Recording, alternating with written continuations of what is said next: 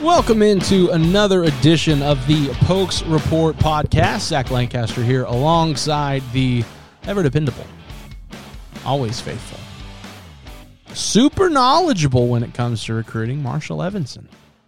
What's up, bud? Nothing much. How are we? How are we doing on this fine uh, Thursday afternoon? Be doing better. Day's almost over. It is almost over, and we've had some we've had some good things happen so far today. Yeah, dude, it's been a good day. You know, we've had uh, had a uh, a huge win. Cowgirls softball took care of business, albeit late against Yeah. Georgia, I three two. mean- But that's that's huge. That's what you want. You know, uh, I I don't know if there's too many pitchers that, uh, you know, you go into that final frame up three one, you put you put two on, you give up a hit up the middle, scores a run, gets to three two, still has runners on second and third with only one out, and then produces a infield fly and a ground ball to end the game.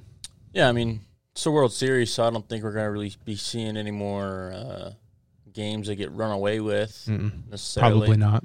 Um, or at least ones that stay run away with. I mean, you might see some some big innings from teams, but I think this is going to be a, a tournament. And you kind of saw it with both games we've Yeah. seen today that the other team's going to kind of claw themselves back in it. Yeah, and that's huge. You know, um, and what's funny is I turned uh, I turned ESPN on about one twenty, Yeah. give or take, because I was like, oh, I'll, I'll I'll catch some pregame or whatever before the Cowgirl game started, and it was still OU James Madison. Yeah. and it was tied three three, uh, bottom of the seventh, and I was like, oh damn, James Madison, look at you! But then it Yeah. went to extra innings. And if, I, if I'm being completely honest, um, that's the first time I've watched James Madison play all year Oh, and me it- too. And it, and it would have been like the seventh or eighth, maybe ninth time I've seen OU play this year. yeah. So I didn't have a lot of confidence that uh, that James Madison was going to be able to pull it out. And then um, and then you get a you get a two run blast. You know the and I'm trying to remember the ga- uh, the, the the lady's name.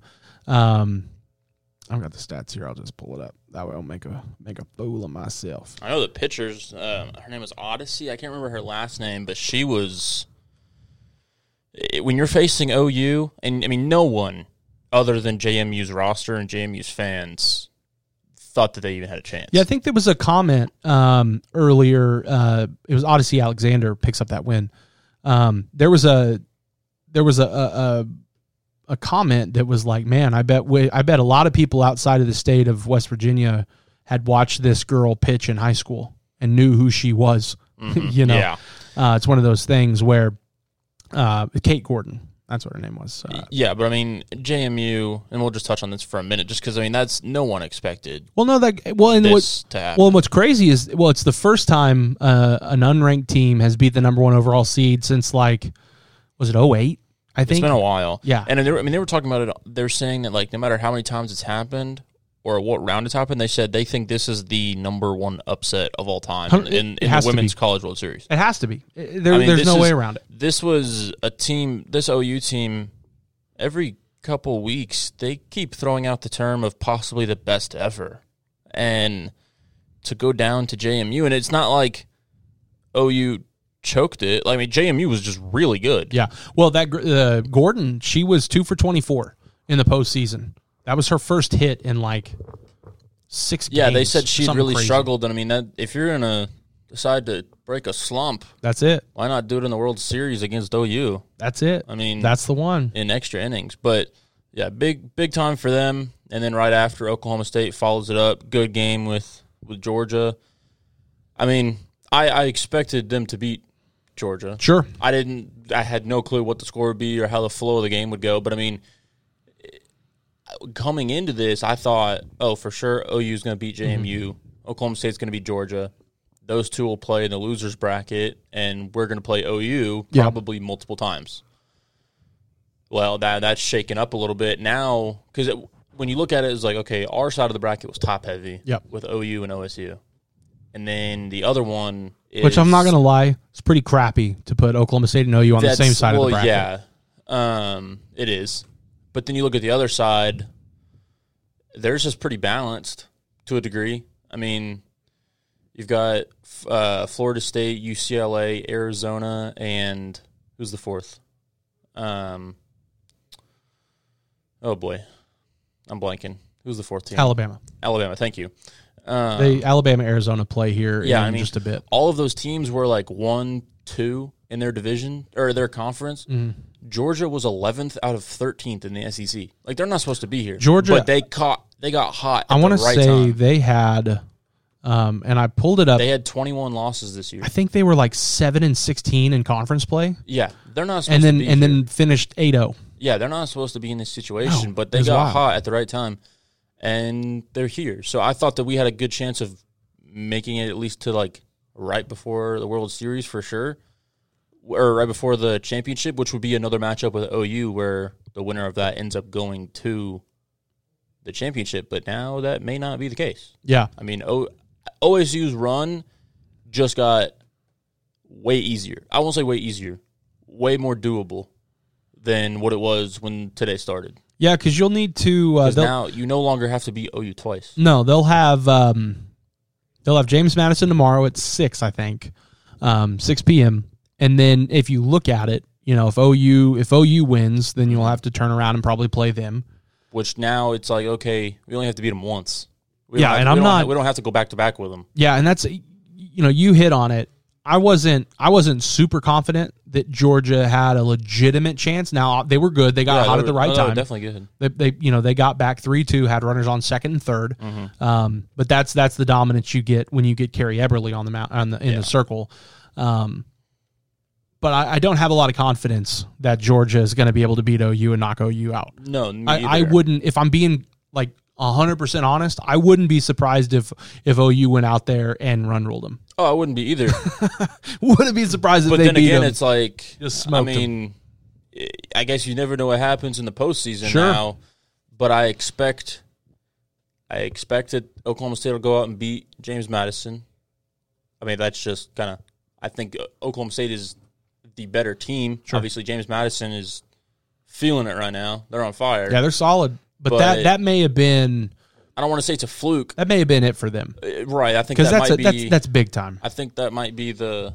I mean, if you kind of compare it to a little bit of March Madness, James Madison was kind of considered. Oh, they're the Cinderella. Out of the eight teams there, seven of them are Power Mm-hmm. Five, and then there's James Madison kind of sitting by themselves. and that's and that's how it would be. You've got uh, James Madison advanced uh, to that game five. Oklahoma State advanced to that game 5 Uh, that game is tomorrow, uh, Friday night uh, at six p.m. Central Time. That's on E ESPNU. Um, the winner of Oklahoma and Georgia. That's the game seven. That's Friday, at, or excuse me, um,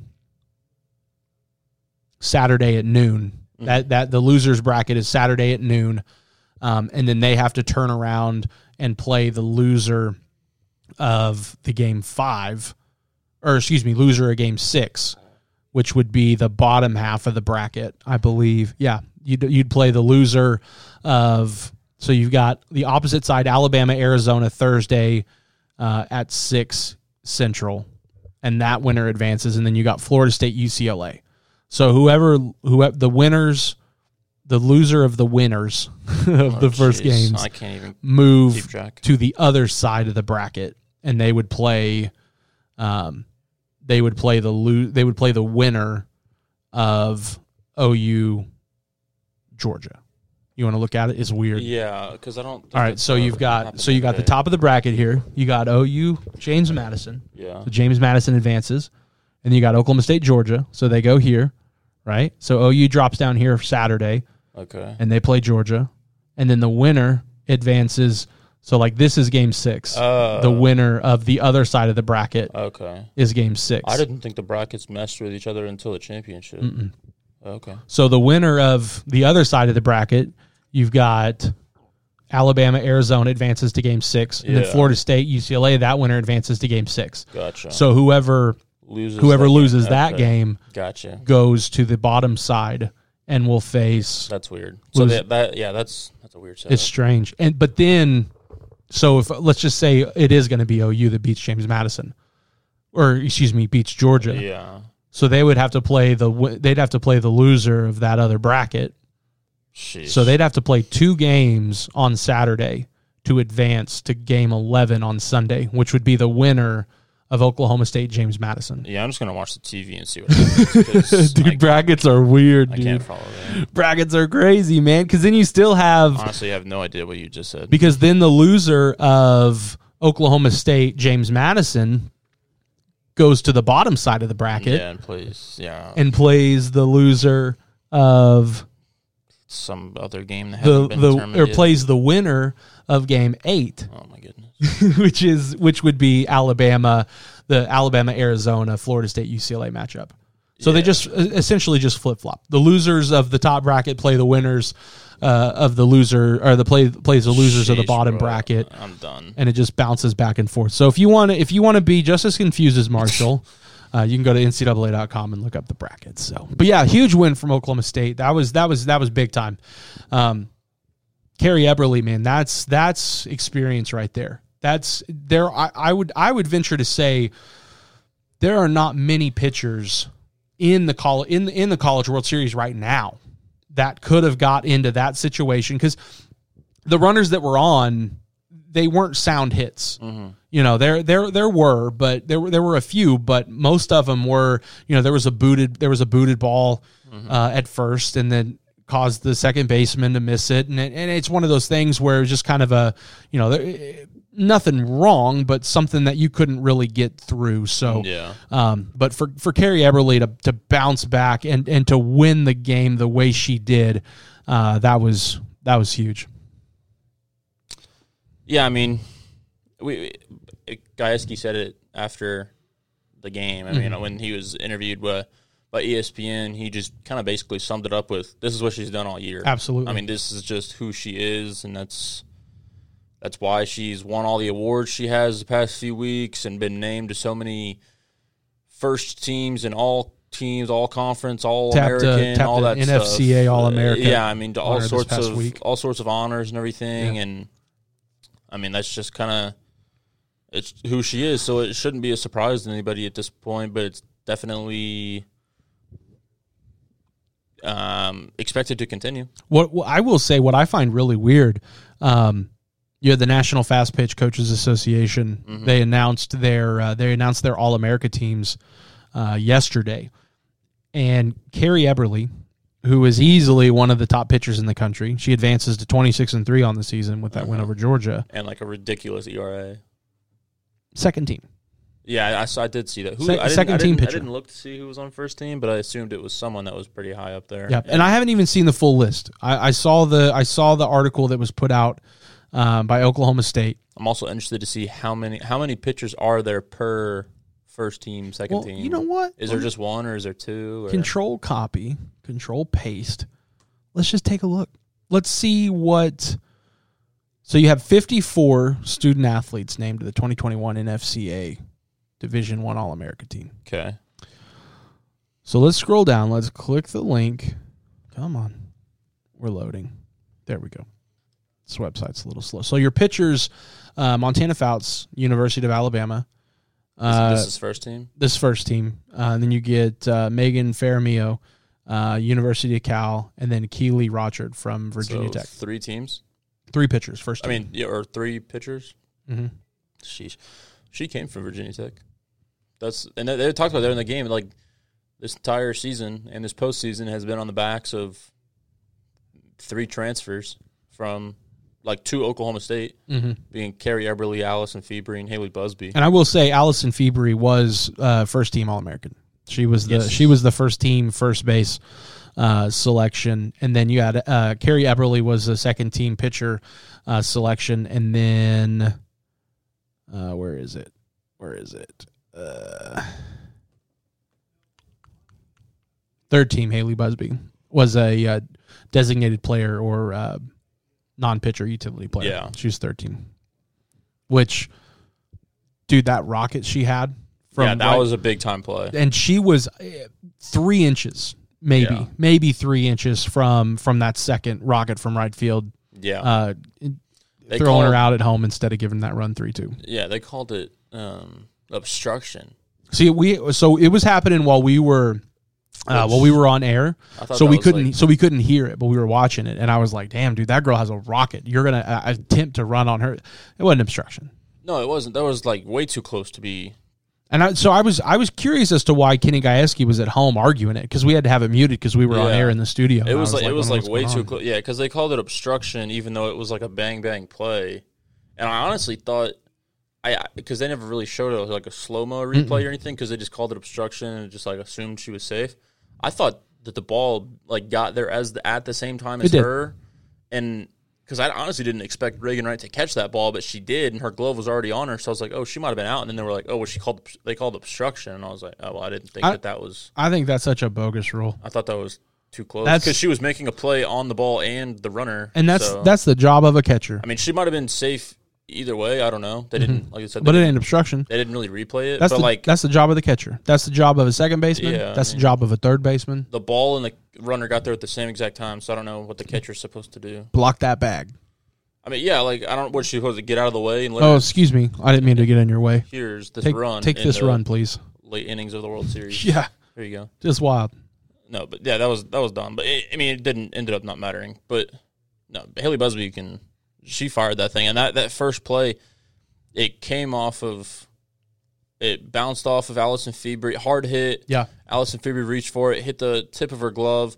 Luckily, at first it looked bad, but luckily, it um was it Carly Petty Yeah, was just right there. was well no, luckily she was too far away.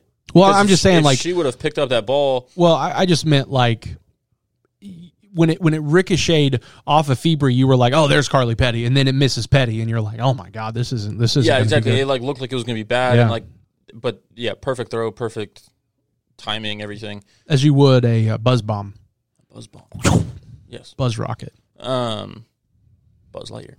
Um, but yeah, You no, are everything a kind of fell toy. fell in Oklahoma State's hands, um, kind of nicely as the game went on. Yeah. couple errors over at first, but they made up for it. And I don't know if you saw, but Carrie Everly almost tanked away a uh, ground ball to her that she almost Yeah, dude, I saw that. when she threw it to second. They were gonna try to turn a double play, but you could tell she, She kind of flicked it. she kind of she got nervous as soon as she turned around. Well, and we were and we were talking about that. she, Me and spiked it. me and Patrick, you know, like you, you get these pitchers that are so incredibly dominant, you know, and they can Yeah. they can throw with absolute pinpoint accuracy, yeah, which I, I'll be completely honest, I still don't understand how these girls can throw underhand like that. And well, like it, to to me, I- it takes so much talent. It, it's Yeah, I don't know so how it's they- so impressive I that don't they know have. how they do it oh man, with one so many pitches, but like they don't, they, they don't, their arms don't get stressed. yeah, it's so it's so That's the pinpoint. main thing to me is like I don't know how they don't need like ice or yeah, rest. so pinpoint accurate. It's insane. Yeah, But then, and, and same thing with baseball. But then you get, you know, you get a little, you get a little dribbler back to you, Mm-hmm. and, and you you're tasked with throwing to second or first or third to try to throw someone out. I and think you just the botch I it. think normally, and this is just me playing baseball Sure. for my entire life. The main thing that normally gets into pitchers' heads is when they turn around, there's no one at the base yet. yeah, and they have to like lead. They they basically have to throw it at the base, understanding Leading- that there will be someone there in about Yeah. 0.4 seconds when But that they're ball not gets there there, but they're not immediately. there yet Yeah. because they're still running to I the bag, get that. and it scares people because they feel like if they throw it at the base, since there's no one there at this time, It'll that I'm about to sail it. let this ball go, no one's going to catch it. But they, if you throw it to the base nine times out of 10 be there. They will be there I'll be there. but then with them being scared to throw it away, they accidentally throw it away. Like so luckily, um it did not end in disaster for Carrie Everly as I think it was still Carly Petty was able to stretch out and grab it. I think it was Petty. Yeah, But no, that happens a lot and I think it's mainly just cuz they don't know if anyone's going to be there. But it was either it was either Petty or Car. Uh, it was Carly either, it was Naomi. yeah, it was one of the or two. of Kylie them. Naomi. Excuse me, But one Yeah. of the two. So everything fell in Oklahoma State's uh, grasp. Well, and, and, now we the- talked about it. What's huge about it is they only had five hits. You know, you look at this Oklahoma State team, and they have Yeah. been so explosive all year long. Yeah. Uh, you know, driving the long ball, and that was big. Um, you had a, you had a huge home run. Uh, Cheyenne Factor blasted that two run homer there, um, so that was that was huge. Um, but it, it's nerve wracking. You know, you you go into it and you're used to Oklahoma State winning these, you know, 8 1, 8 2, 9 1, 9 2, 9 3 type of games or run rules. And now you're getting into the you're getting into the the meat and potatoes of it. And I I don't. There's not going to be many. There's not going to be many big time wins until here until the end of the end of the tournament. So, Yeah. uh, but huge win, uh, huge win for Cowgirl softball. Uh, this will you're if you're listening to this, it's Friday morning.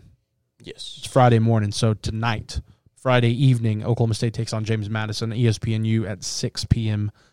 Central Time. So uh, a lot of offers for Oklahoma State football have been going out uh, the past couple of days. A lot of offensive line offers. We have a piece up on pokesreport.com right now on three of those new offers. Uh, Ano Etta, he's a uh, 2023 uh, edge rusher out of Covenant Christian Academy in Coffeeville, Texas. Colleyville. What did I say? Coffee. I see there's a Coffeeville, Kansas. Yeah, there's a Coffeeville. I'm, I'm used to that. It's Colleyville. I, I see C O and then line line E Y. and being from Oklahoma, I just assume it's coffee. Um, that's and and I saw this the other day. I saw a tweet about it. Um, I don't think you're going to see too many offers going out to guys that Oklahoma State genuinely 100% need to fully physically develop. I think you're going to see a lot of offers going out to guys that are right on the cusp. I don't think you're going to see too Yeah. many, you know, he's he's 6'5, you know, 260, 265. I think you're going to see a lot of guys. Most of these offers are are, are going to go out and they're going to be 285, 290 plus. Yeah, I mean, for the edge rusher right now, he's you know at a um, he's 6'5", 230, which is probably needs like another fifteen pounds on him, Roughly. probably. Um, but th- he's only this is he has so much upside, and I mean I followed him for a while. He's only got four offers. I was glad Oklahoma State. I didn't even know they were looking at him, but I was glad they offered. It's Vanderbilt, Wisconsin, Arizona State, and Oklahoma State right now. Yeah, that Wisconsin Now offer he's is a, nice. he's a 2023, so he's got a lot of time, and there, he's has so much upside because this was only this past season was only his second year of playing football. Does He that went- say 17 sacks? yes in eight games? Sheesh. Yeah, it was. It, like I said, he played his freshman year. He had three sacks then, and like 21 tackles, 23 tackles, something like that, and no pass breakups. And then he comes out his sophomore year, um, 67 tackles, 17 sacks, and seven pass breakups. That's wild. Yeah, and so he has a lot of upside. Um, I mean, already 6'5", 230. He'll probably be college ready, like college size ready, when he gets to college because he's about to be a junior. So, in high school. So I mean, he's. I'm really excited about his upside. Um, and then with the other two, um, linemen we offer. Those were on the offensive line, um, a 22 and a 23. The 22 is a uh, JUCO guy out of New Mexico Military Institute, but he's originally from Toronto, Canada. I like them Canadians. So Oklahoma State does well with the uh, Canadian natives. I'm, a- I'm a fan of this Oklahoma State Canadian. um, Yeah, I pipeline. mean, you may have heard him. Name's Chuba Hubbard, Amon Ogbong Got a couple. Shane Richards, yeah, Shane Richards got a couple other Canadian guys in some other sports. Matthew Alexander Moncrief. Yes, I think Max Hewitt. Hewitt's Canadian, Yeah, Max yeah. Hewitt's Canadian. Yeah. So I mean, yeah, you got some, uh, and there's also I think a track runner Probably. that's Canadian. So yeah, they do well with uh, the Canadian athletes around here, and they uh, threw their hat in the ring. He's got 13 offers, so he's going to be. He picked up six of them today. Like like when you're hearing this on Friday, Thursday, he picked up six offers at the time that I published that article, which was like A couple hours ago, yeah, two o'clock, three o'clock, something like that. roughly. So, yeah, I don't know what happened with him. I guess some sort of film started getting around because he picked up six offers in about two hours, which is big time for him. So, That's big time for anybody. um, yeah, and um, some of those offers include West Virginia, Utah State, Maryland, UNT, Louisiana Tech, Houston. So some decent schools. He's a December twenty twenty one graduate, so he'll be an early enrollee, which is probably another reason why a lot of people like him because JUCO guys are a little bit more developed, anyways.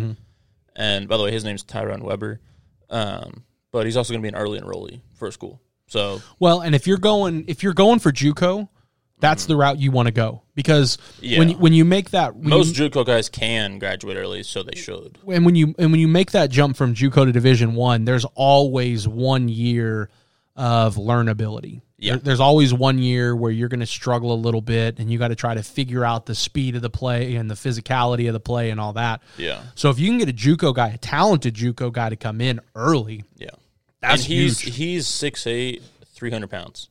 Yeah, that's So- huge. There's nothing quite like getting a cat over six seven, which Yeah, uh, which is fun about that. Uh, Caleb Caleb Etienne is here, um, and and you're yeah. starting He just he just moved in. and you're starting to see a lot of tweets and a lot of videos sent out about those uh, the 21 class. Yeah, there are a lot of them here. They're all starting to show up. Kendall Daniels is here. I s- Jaden- I, saw you retweeted it. Uh, Aiden Kelly is here. Jaden Nixon's Jaden here. Nixon, Cam's here. yeah. Raymond's about to be here. Um, The normal enrollees. I mean, are obvi- yeah, finally obviously starting to you've get already here. got 11, 12 of them that moved in Yeah. in January, Which is huge. Yeah, and then the third one, the third offensive line offer is uh, Lucas Simmons. He's a 2023 guy, um, and he is also of the uh, the six eight variety and heavy guy. He got he has. Uh, Sorry, I got mixed up between Tyrone Weber and Lucas Simmons. Lucas Simmons is the one that's picked up the six offers today, but they s both have 13 offers. still. Um, yeah. So it- it- same. th- I mean, he's got Penn State, Arizona State, West Virginia, Minnesota, Florida State. So he's gonna he's gonna have a big recruitment. Um, like I said, he's a 2023, so he's already got college ready size. He's got plenty of offers rolling in. Um, his he picked up his first offer April 14th, and he's got 13. That's fast. So yeah, I mean he That's fast. He he's gonna and I wrote in the article I said as he catches more attention, his prominence will grow and his rankings will come out because right now he's unranked because he's only been he's only been on the radar for like a month, so a month and a half. Um, but Oklahoma State offered him, um, and he uh, he's from Clearwater Academy International in Clearwater, Florida, and yeah, they uh they're sending out a lot of lineman offers right now because, to be honest, with especially with the 22 class, I think we're going to be seeing some more lineman offers going out because I don't. They're probably going to try to bring in at least three. I think they'll try to bring in four. And right now, if I were to look at the list, I'd say there's probably only two to three right now that I would say like they have a decent chance at landing. The rest of them are either committed elsewhere or they are not as interested anymore for a variety of reasons, right? But I think Nicholas Hall is is one that we have a chance on, but he's getting he's getting big offers by the day. So I mean, his kind of the more schools that jump in, it kind of gets harder because they're talking to more schools and depending on where he wants to visit. But he's going to be an official visitor here, so that's good. Bray Lynch is another one that I feel good about. Um, and then you obviously you have Kelvin Banks that's still in the mix. So those are kind of the three right now that I that I see Mm. playing or being a big part in recruitment for Oklahoma State. And then you've got a couple other guys, Al, Alvin. Eb, Eb, bleh, cannot say his name. That's a hell of a His is name. weird. Alvin Alvin, Ebba. Ebosele, Ebosele. I don't know how to pronounce his name, but um, Austin Koecki. There's a couple guys, and a lot of them are on the DFW area that uh, they don't have a commit right now on the offensive line, but I think it'll probably come. The first one will probably come in a couple weeks after these visits start getting coming through. But I'm also interested to see. I was thinking about this earlier. I'm also interested to see. We don't have a 23. Whoopsies. Did you lose your headphones? I lost my headphones. Um, we don't have a 23 commitment yet. So that is interesting. we, uh, I don't think it'll be that long until we do though. So Yeah, you typically you'll see that. Uh, you see that first commitment in the f- the the next class come anywhere between June and August, yeah, I mean, this time last year we already had like two or three. oh sheesh, I think we had like four or five. Dang. Um, but yeah, I mean, I think that we're going to pick up some not only 22 commitments but 23 commitments pretty soon. So who knows? May knows? pick may pick up a 24. That would be insane. We- We're starting to offering. We're starting to offer more. I'm gonna And tell the everyone. ones- I'm gonna tell everyone right now. If they land a 2024 commitment, don't get your hopes up. I don't care if it's the number one overall commit in the 24 class. Don't happen. Don't You could- you could don't be get happy excited. for it, but yeah, I wouldn't like put any pen to paper, or Like anything none. Yet. But out of the ones that they have offered, you can tell there's a. Re- you, you look at the 2024 guys they've offered. There is a reason they've offered them. Not only are they good, but it's guys that they have like already seen for a while, and they know because one of them is David Stone, Mm-hmm. Yep. who's at Dell City. I have very very high hopes that he will be easily the top recruit in the state in 2024 um, at the, on both at defensive line and just overall. Um, you've got Kobe Black, who is Corey Black's little brother.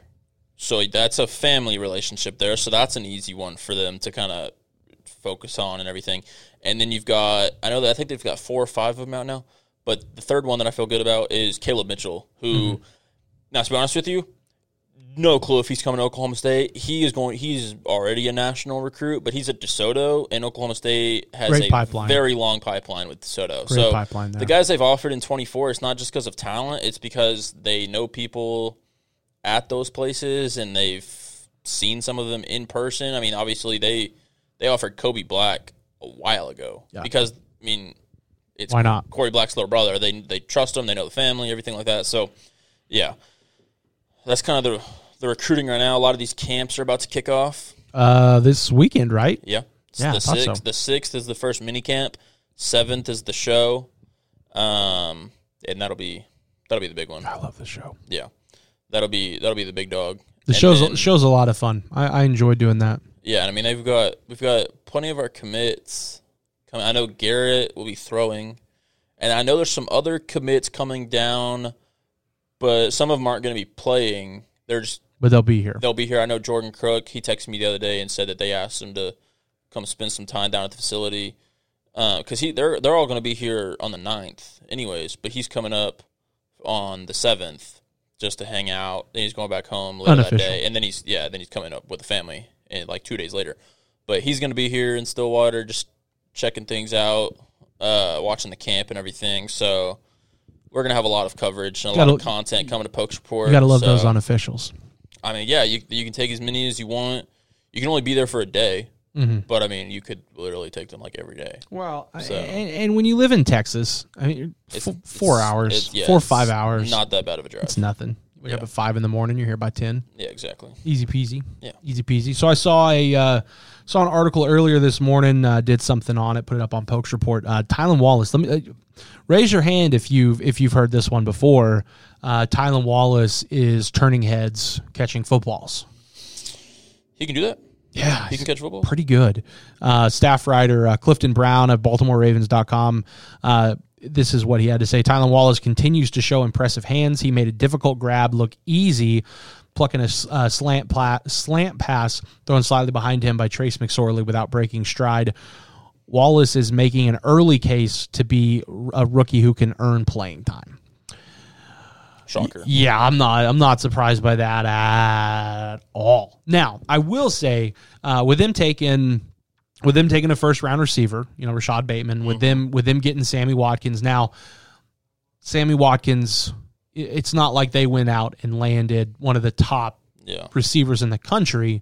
Um, but Sammy Watson, uh, Sammy Watkins is still a solid receiver. So there, there was no question that Tylen Wallace was going to have to earn catches. Yeah. But I, I don't think there was any doubt that he was going to He's- he was he was going to make a spot and, uh, and and make quite a few plays. Yeah, I mean, it it's Tylen Wallace. I mean, like everyone knows that going where he did, he was automatically on like sleeper radar. Yeah. About, and I and I mean, I think the Ravens didn't really approach him as a sleeper. They were like, "Oh, well, we got you We at a can be a guy, great deal. Like, we just Well- got you a lot later than we thought you were going to get you." and that's what's impressive about the Ravens is they've done a lot to try to adjust their offense to throwing the ball. Oh yeah, and I mean, I think with a guy because you get a guy like Rashad Bateman and Tylen Wallace in the same draft class, and you already have you, you land Sammy Watkins, and you already have Mark Andrews and Hollywood Brown. I know we've talked about this before, but like you said, they're changing their identity, but they're going, they're not bringing in those receivers to stay the same offense. No, not at all. Tylen Wallace is going to get chances. Like they're going to throw the ball. Now, is he going to be that first or second target? Not immediately, no. Can he grow into one of those? Absolutely. Because I mean, Sammy Watkins is pretty old. uh, I say pretty old for a fo- Older. for a football player. Yeah. He's pretty old.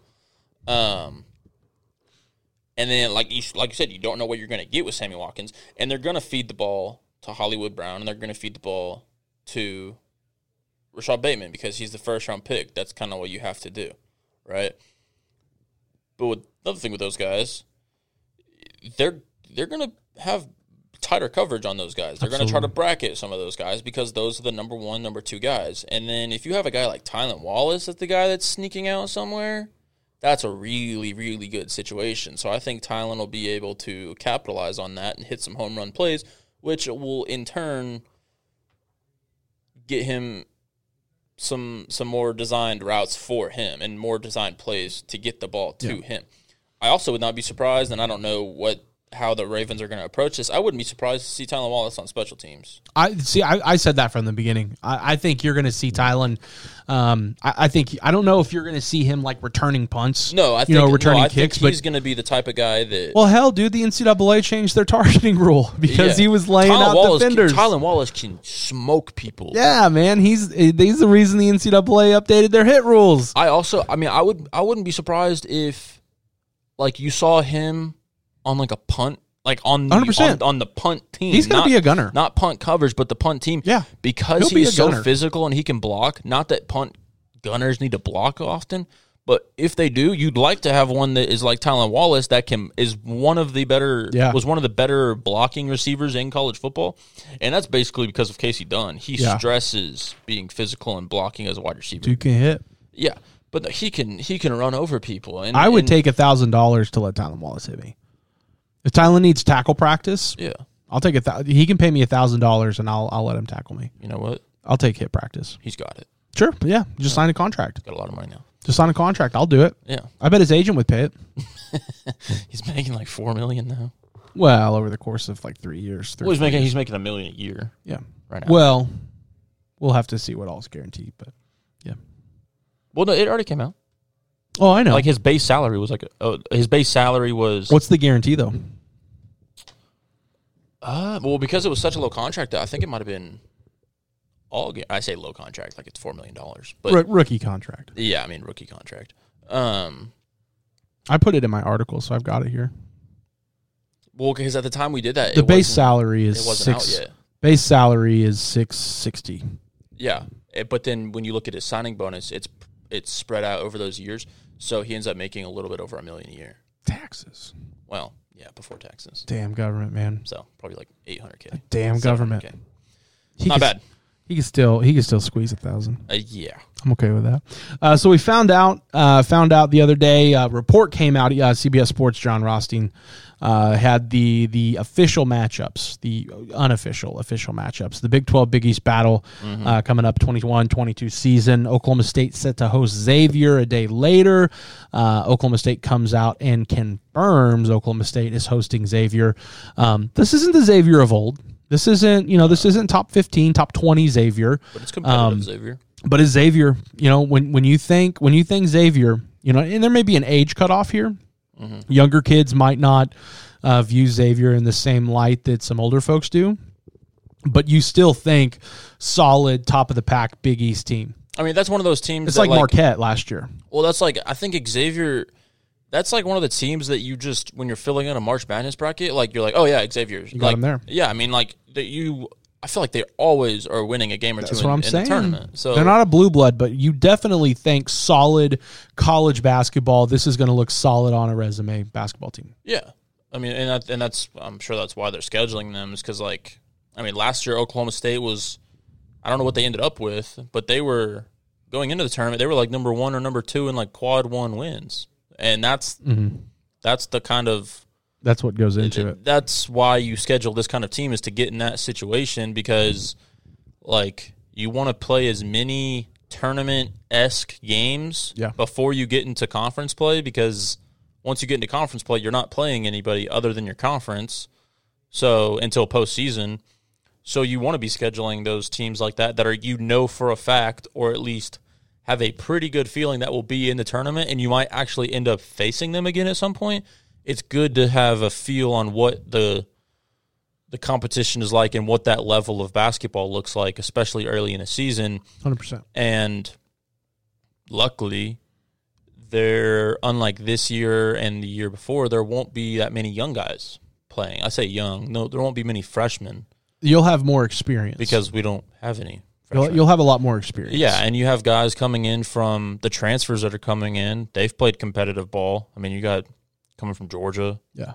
coming from schools that they're not playing slouches, and I mean the rest of these guys, they're they're going to be set up to have a really good year playing teams that are going to be pretty prominent throughout the rest of college basketball. Hundred percent. I will say, uh, I was rather disappointed uh, in two of the matchups. And what's that?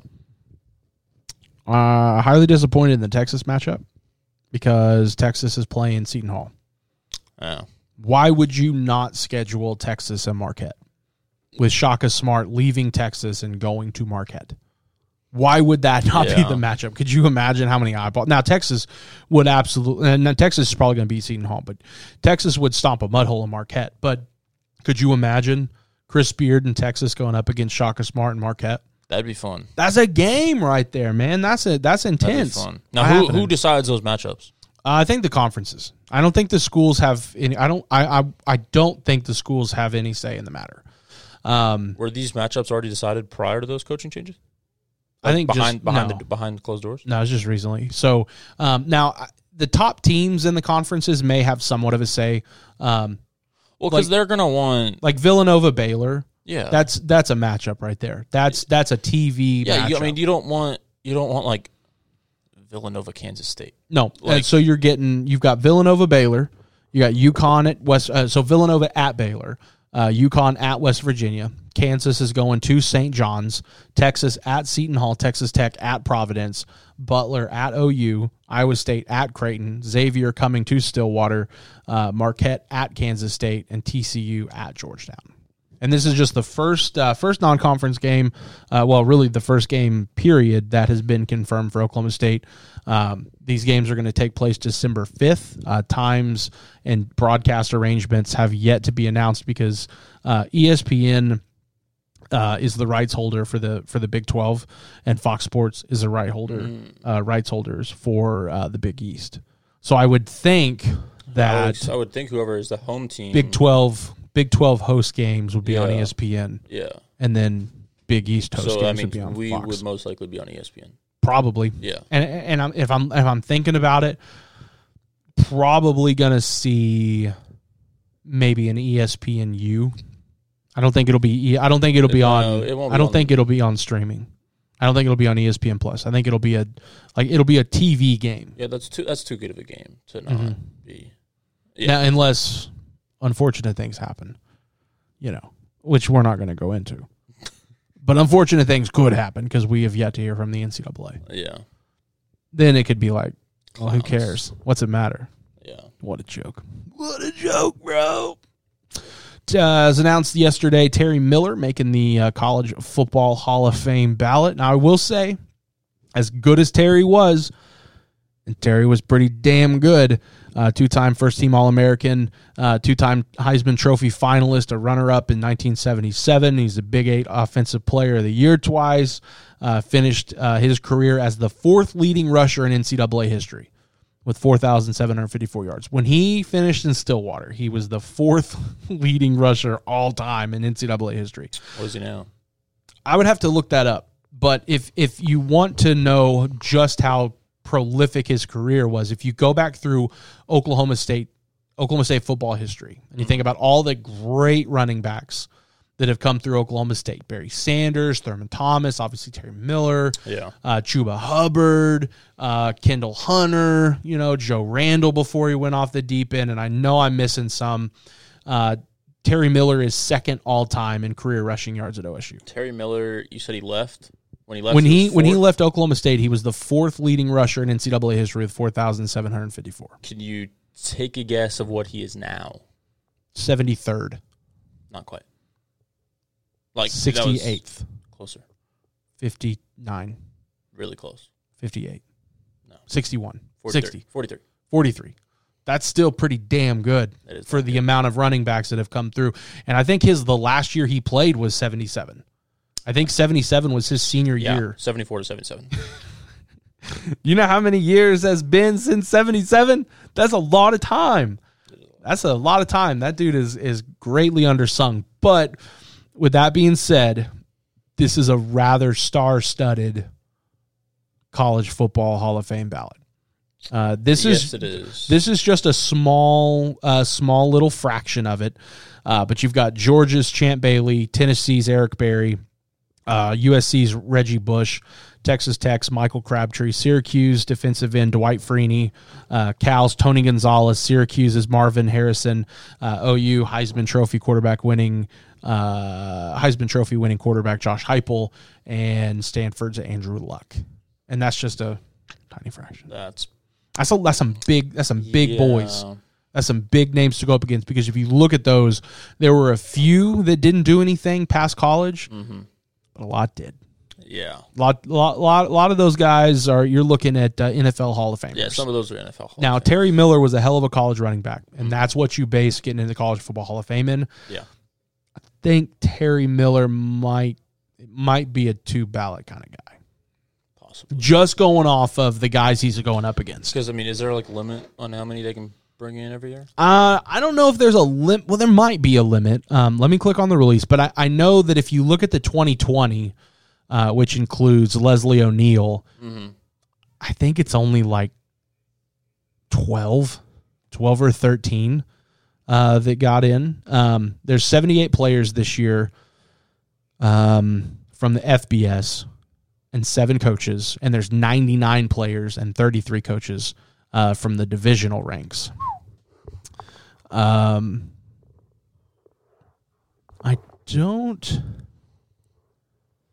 I don't. I don't know. I don't. Remember that- I don't think. Is there so. like a? Does it say like what the requirements are? Like, do you have to have a certain So, uh, percentage of votes? So a player must have received first team All America uh, recognition okay, uh, to be eligible for consideration. Uh, Ten full seasons had to have gone past the last year playing. okay, Football achievements in college are prime consideration. Post football record as a citizen is also weighed. Um, you have to be a good person. players must have played their last year of intercollegiate football with within the last 50 years. So he's still there too. So 72 is that cutoff. Um, So he's got five years. a Left. coach, yeah, that's not relevant. Um, nominations may only be submitted by the current athletic director, uh, head coach, or sports information director. One's consideration, uh, approximate. So each year, approximately 15 candidates uh, who are not selected for the Hall of Fame but receive significant votes in the final selection will be named automatic holdovers and will bypass the district screening process Okay, um, for the following year. yeah, So if you miss this year, you're automatically one of your significant, you know, you're an automatic holdover and bypass the screening process for next year. So if, if you're on the ballot this year and you don't make it, you'll automatically be next year. interesting. But it doesn't show exactly how many. But when I will say when they announced Leslie O'Neill's, I want to say it was only like 12. Yeah, It wasn't it was not a lot. When they when when Leslie O'Neill made it. do you know Probably. who the all-time rushing leader is? Number one on that list. We were talking about. Uh all-time career yardage. Yes. Uh, he was one of so Leslie Leslie Neal was one of seventeen. So I would think that No, I'm this- saying on the rushing. no, no, no. I know. I'm saying, but Oh, okay, okay, okay. when he was inducted, it was one of seventeen. Gotcha. Um, I have no idea. Couldn't even venture a guess. Ron Dane. Who? Ron Dane. Ron Dane. Yes. What would he do? Where's he from? 1996 to 1999, Wisconsin, 7,125 yards. Ah, I was eight. That's why I don't know Ron Dane. So don't give me crap. Not born. Uh, okay, let's see. You weren't alive. Okay, here's a here's a here's a. God, you're we were both alive. Um, for this. God, you're young. Um, number three, 2013 to 2016, 6,405 yards. Got a guess? Uh, that cat from Wisconsin. You're talking about Jonathan Taylor? Yeah. Nope. Uh, That, Stan, that was Stan- 2017 to 2020. uh, Stanford running back, Christian McCaffrey. No. I don't even see him on the list right now. I don't know then. Uh, Donnell Pumphrey, San Diego State. So, yeah, not a big name guy. See, there's some people, like there's someone listening to this podcast right now. Is like, what the hell are y'all doing? How do you not know Darnell Pumphrey? I- I, mean, I know who he is, but I would not blame anybody for not. Well, see, that's getting my that. thing though. Is like, I'm not, I'm not a big like statistician kind of guy. Yeah, I, I can't like Levi Peckinpah here here at Triple Play could tell you like who the MVP was of 1983 in the NBA. You know, there's there's some there's some psycho and y'all are psychos if you're in, if you're that deep into it that like oh yeah he he played for Midwestern Tennessee Tech You know, like what? What? Like in middle of nowhere, you know, they they know all the leaders and all the stats. Like y'all got too much time on your hands. All right. Well, do you know who the number one rushing No. leader is no, in, in Oklahoma State history? Oh. Um I mean it's probably super sim- a Thurman. Yes, Thurman. And then Terry Miller. Well, I was struggling there. and then Terry Miller. Yep. And then David Thompson, 93 to 96. Sorry, David. Kendall Hunter, Yeah, he was good. seven, Kendall was- 2007 I to 2010. think Kendall was slept on. If if Kendall would have been 10 years later, he'd have been one of the best backs in the country. And then Ernest Anderson is number 230 with uh, 3,600 yards and 79 to 83. Dang. Yeah, I'm not a historian. Yeah. You know, I if apo- anyone I listening to apologize. this cares, like I said, number one was Ron Dane. Number 250 was Marlon Mack. Look at you. So, Who's Marlon Mack? really? I don't I don't know this stuff, man. Play, plays for the Colts. I don't know this stuff, man. 2014 and 2016 in South Florida. Couldn't tell you. He's one of the running backs for the Colts, along with, I also don't watch the NFL, and you know along that. with Jonathan Taylor. I don't watch the NFL. I watched half the Super Bowl last year, Jeez. and I watched the the Steelers get an absolute Let me- muddle let me- stomped in let them me ask you by this. the Browns. Do you know who Tom Brady is? Who? Yeah, I know Tom Brady. I do know Tom Brady, and I have been following the Aaron Rodgers debacle. Which What do, you, is- what do you think about that? What do you? Well, I'm, I'll ask you I don't This. think he stays with Green Bay. I'll ask you this on a more like broad spectrum. What is your? Because this is like a very between. This is a huge debate between the the uh, hashtag olds, Yeah. or Damn olds. whatever you want to call them, the uh, Normal. traditional sports Yeah. people of whatever term you want to use for that older the older generations versus the younger generations whether it's players Mm-hmm. or fans of how they think athletes Young folks. should act Young folks. what is your thoughts or interpretation of how athletes especially ones of that caliber should handle situations like that when they don't want to be on a team are you one of like you signed a contract No. you have to stay there No, or no, I think Okay. that's stupid. Um, I'm not even, I, I'm not even really in the camp for college. Like it sucks when it affects you. Like Oklahoma State, knock on wood, has never really traditionally had a big name player leave and go somewhere else. Yeah. That's probably going to happen soon. Like not soon, but relatively, you know, in relative terms. Uh, statistics say it has to happen at some point yeah, with uh, the I don't think it'll happen in the next few years. No, well, it's like with with the with the way the NCAA is, you can go anywhere you want basically for free, and you don't have to set, and you can go wherever you want. Yeah. Um, statistics, yeah, statistics would say that it's bound to happen. Um, but if you're if you're Aaron Rodgers, then it, it- and I don't blame Aaron Rodgers. I mean, they didn't consult, and and it's and that's another thing. It's not the franchise's job to consult with the quarterback Yeah. when you're going after another player. And I would agree with that. However, when you have a guy that's won you a Super Bowl, when you have a guy that's won an MVP award, at least one MVP award, I would think that if you're the GM and the head coach, maybe you should be like, hey, listen, Aaron, just wanted to let you know Mm-hmm. we are thinking about drafting a quarterback. You don't move up to draft a quarterback and not say, hey, by the way. And I mean, Aaron Rodgers even said it like, I don't know, a week or two ago. It was very recently that Jordan Love is not the reason he's upset. Like, he Uh, said that was was it was it the Kenny Mayne it was interview? Kenny Mayne's this, last. this week, yeah, It was Kenny Mayne's last actually maybe last week, but yeah, last within a interview week, with SportsCenter. But within a week. um, he said that uh, everyone obviously jumped and said like, "Oh, well, he wants to leave because of Jordan Love," and he No, was like, it "I was love the Jordan situation. Love." He's like, "I love Jordan Love." He was like, "He's a great kid, great player. Mm-hmm. I think he's going to be really good." He said, "I love my teammates. I love the coaches. I love the fans." He said, "It's the it's the front office." Gutenkins, the GM. Yes, Uh, I, I don't know how you just said that Gutenkins. correctly, but okay. Um, I've heard some Gutenkins. interesting nicknames for that guy. Um, Same, but same. um, Make that infer. cannot be repeated on this podcast. Just Uh, infer. Yeah. Look up the spelling. You can you'll de- figure it you out. can deduce it. Just listen to it. Gutenkins.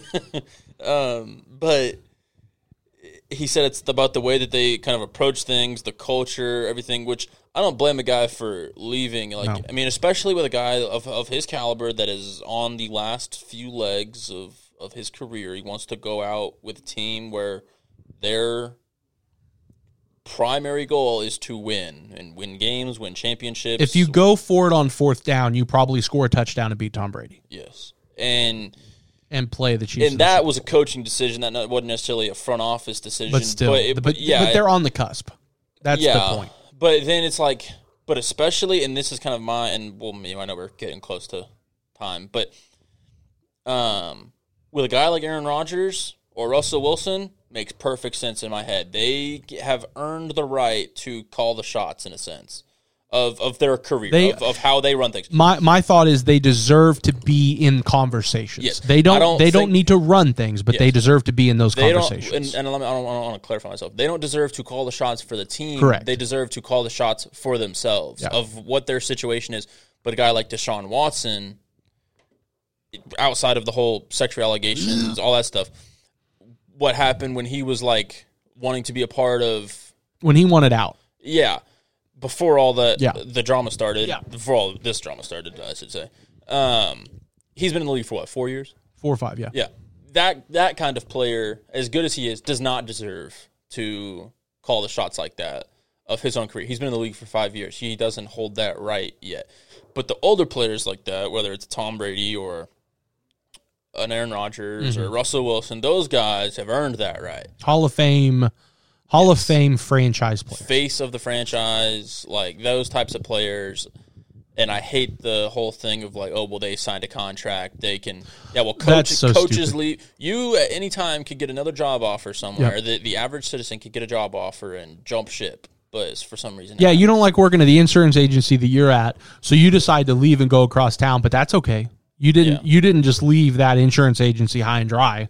You did it for yourself. yeah. Don't don't give me that crap of Sports is also a business. he signed a contract and the man's word is all he had. Get out of here. Get out of here. Um, now, I will say I don't necessarily agree with the way Aaron Rodgers has handled the situation. I think he's made himself look like a pompous ass. It, it could have gone. It could have gone better, but at the same time, like I will agree that the Packers front office. Oh, the Packers screwed him. Has kind of yeah has not exactly treated him in the best manner as a guy of his caliber. But should. now I will say, I think that this situation, with it being the second situation of the Hall of Fame quarterback in Green Bay trying to hold the franchise over over the barrel, yeah, it, it it goes to show you that Green Bay doesn't care how good you are. They're calling the shots because the same thing happened to, to Brett Favre. now it the only reason that it's it, this comes out the only reason that that they can say that of like we don't care is because unbeknownst to them they had Aaron Rodgers waiting in the wings. yeah, I don't think Jordan Love is I don't Aaron think Rodgers. Jor- though. I think Jordan loves Aaron Rodgers. I think he can be good, but them letting Brett Favre do all that stuff and then him going elsewhere ended up not mattering because you had Aaron Rodgers behind him. I feel I, I that will helps say their case of like, oh well, you're no one's special. I feel super bad for Jordan Love. I do feel because bad for for, Jordan. starters, Jordan Love is not ready. Jordan Love needs another year. So there's that. I'll just say the best thing for Jordan Love is for Aaron Rodgers to come back. The worst thing for Aaron Rodgers is for Aaron Rodgers to come back because I think if he comes back, and, and I'll ask you this and then we'll go. Does Aaron Rodgers coming back taint his legacy? Be, just because of every not and maybe not taint the entire legacy, but put a dark cloud over it because of everything he's done the past two months. You know, I'm not doing that. They need to get rid of this guy. They need to get rid of that guy. Uh, I'm not playing. I want to get traded, or I'm or I'm done, or whatever does him coming because in in my mind and we talked about it on the afternoon sports drive today my mind is if Aaron Rodgers comes back that's the storyline the entire season how he how he he he demanded this he demanded that and in the end it was all about money because you know they're going to restructure his contract if they just if they just because they're not getting rid of him he not yeah, not in if it were my thing what I've said is Aaron Rodgers what he needs to do is he, if he really wants to screw the Packers he needs to retire yeah. but don't retire. You retire and just say, ah, I ain't got it no more. I'm sorry. Yeah. And then you wait two or three weeks and say, you know what, man, I was out in the yard the other day and I was throwing the football around. And I felt pretty good. And all of a sudden, guess what? You're a free agent. And then the Packers don't get anything. Well, if you retire and you come back, I'm pretty sure they still hold your rights. Depends. I mean, look, I guess it depends on what. I don't think they would get rid of his rights, but yeah, that that, that does stand true of like you can unretire and Just, change. yeah, But screw him. c- Back to your question though, I think he's honestly in a win-win for himself because of the Well, way. for himself, but with not the- legacy wise. Well, no, I think he is though in, and I'll break it down for you. With the way that the media and the general fan, majority wise, Mm-hmm. because obviously there's some that are like, "Oh, Aaron Rodgers, you're a prick," like It's the olds. blah blah blah. Yeah. So, but the people that would decide his legacy or I don't know what the term I'm trying to think of. Basically decide yeah, basically decide his legacy or, or what, where that stands are fine with what he's doing and be, and I think that it plays out two ways. One, he come or I guess three ways. One, he comes back, they win and then he- the storyline is they. I don't. know- I'm not saying they win the Super Bowl, but they just have a good season, right? He they plays would. on plays on an MVP level, right? And I think they would have a good season because they have the players, and I like their coaches are good. Mm-hmm. Then the storyline is, well, he did this even though he he did this in spite of the management. So Aaron Rodgers, i they're going to say that Aaron Rodgers is that good, to where he can take a dysfunctional team and win with them. Although on the field, they're not that dysfunctional. Mm-hmm. They No, have it's just the management. they have Pro Bowlers all over the field. It's the management. But And then play calling You also have the one that say they say he did come back, and for whatever reason they tanked it. Like they just they had a just a doozy of a season Here's hoping. then everyone is siding with Aaron Rodgers, saying like, "Yeah, this management is trash. They should have drafted wide receivers. They should have built around Aaron Rodgers." And then everyone is on the same side as Aaron Rodgers, saying like, "Yeah, we agreed. This management is trash." Because if they do, you know Aaron Rodgers and his camp is going to be like, "See, we told you," that kind of thing. Or if he does leave, and say he somehow gets to another team they're gonna do good. He's Aaron Rodgers. They're gonna do good, and then it's just gonna be and, s- and the ultimate thing for him would be he goes to another team. Say he goes to the Broncos, and that was one of the main teams that was being thrown around. Yeah, Broncos and They have a Raiders. really good wide receiver core. They've got some good offensive linemen, and they have a good defense. If he goes there and they somehow end up going deep in the playoffs and everything, and say say they make it to the Super Bowl somehow, and they're gonna be like, oh, yep, see what Aaron Rodgers can do with a good group of wide receiver, and then the Packers just get just dumped on again. Here's for who's hoping. Yeah, I mean, I don't know. It's it's I interesting. think I think Aaron Rodgers It's is in a possible. win-win as far as his legacy goes. I think he's already done enough. I think he has shown that he can produce with any offensive unit on the field, but you wouldn't you wouldn't want Aaron Rodgers in New Orleans playing for New Orleans or playing against them. playing for him. Uh, that would be a direct conflict between my my brain and my heart because my brain Uh, we're talking MVP and Super Bowls here, and you're like, nah, because my no, I don't want that. Well, just listen. Screw that, I've- bro. I've, had this. I want conversation Jameis because Winston. I I do not think, and I know we've had the, I've had this discussion a thousand times. I don't think he's the best of all time. No, he's not. But Right? he's one. But he's so the many second peop- best right he- now.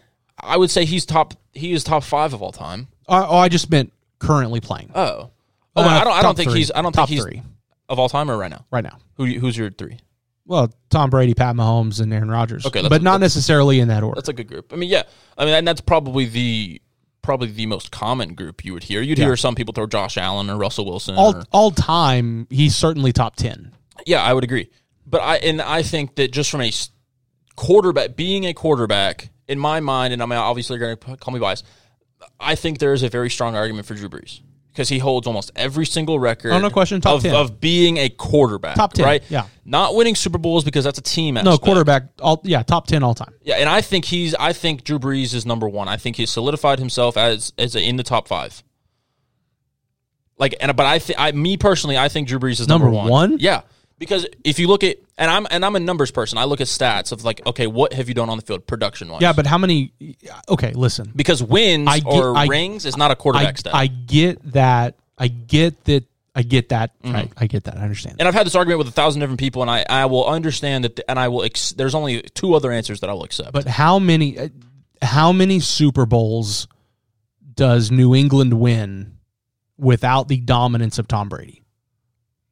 How many? How many Super Bowls can well, it you? depends. It depends who you have at quarterback, but how many Super Bowls can you directly link to Tom Brady? probably Almost all of them. no. Hell no. Really? Yeah, hell no. How great was he in those Super Bowl games? And how great was if he you leading, go look, leading go look up at, to the go look Super at Bowls? stats, yeah, he was good, but he won what six Super Bowls with them? Four of them, and then one this year. I think four of them, maybe even five, were decided with Tom Brady on the sidelines. They were won by field goals, they were won by interceptions, and they were won by the rushing. well, and game. I'm not even talking about he was on the field, obviously. but you got to get there. yeah, but also look at his defense. Oh, they're good too, but you got to He get also there. had Pro Bowl wide receivers almost his entire career. yeah, but how Peyton Manning? He Peyton Manning had great teams. How many Super Bowls did he win? two. Yeah, but not seven. But look at his defenses, though. Still, I know, but I'm saying, but also look at the division he's Yeah, playing but you in. yeah, but you can't say that that Drew Brees is the greatest quarterback of all time. I'm saying at being a quarterback because you also look at you also when you go into like the in-depth stats, Tom Brady's like yards per attempt or yards in air for most of his career and in the postseason significantly lower than some other quarterbacks that were. oh, that's sure, that's fine, but so Tom Brady but it's wins. also yes, and I'm, I'm and I'm saying he is he is probably the obviously he has the most rings ever. He is, in my opinion, the number two quarterback in NFL history because he has those Crazy. stats. But but if it wins- were anyone else rings- arguing this, I would rings- I would accept it. rings are not a, s- but it's also it's also Belichick, one of the best, arguably the best coach of all time. Still, So I mean, yeah, but that's that's a lot of Super Bowls though to give to one coach. okay, that's all. That's a lot of Super Bowls to give to one quarterback. Yeah, 'cause he did it. was- yeah, but so did Belichick. Okay, Or so did- and he's okay, the so greatest is- coach of all is The New time. Eng- is the New England Patriots center the best of all time?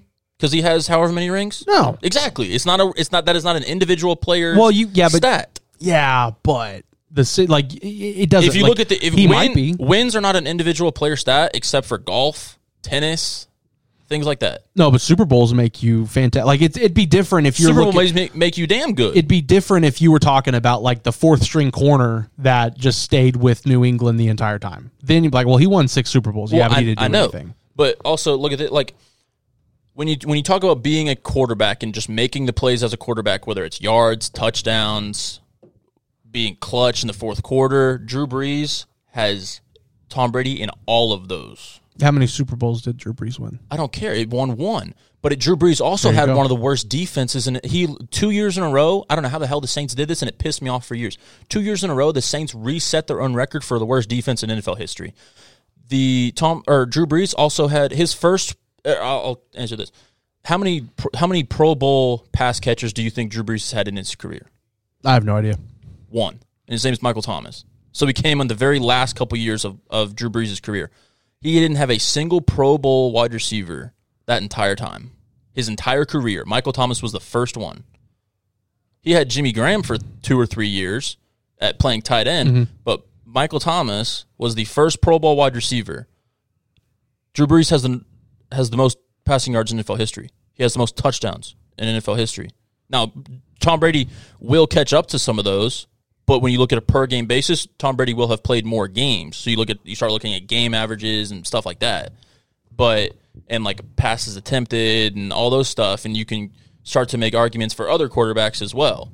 Peyton Manning, Russell Wilson has crazy stats, Aaron Rodgers has crazy stats. All those guys are the best, right? But Well, technically not. They're the best. do what? They they can't be the best. Well, of they're among 'Cause it's they're Drew among Brees. the group of best. But yeah, I mean, you look at being a quarterback. Drew Brees did the most with the least in NFL history, which I think has to. And obviously, people talk about the eye test, and that's a huge thing that comes up in college football. Is like, oh, who's better from the eye test? statistically, Drew Brees is a great quarterback, Statistically, but Drew he's Brees not is the, the, great best but, quarterback. But he's not he's not the greatest quarterback of all time. see, I think He may have been the best numbers- quarterback, but he's not the greatest quarterback.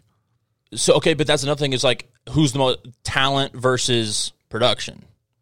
I- yeah, Pat Mahomes might be the most talented quarterback. Pat of all Mahomes. time.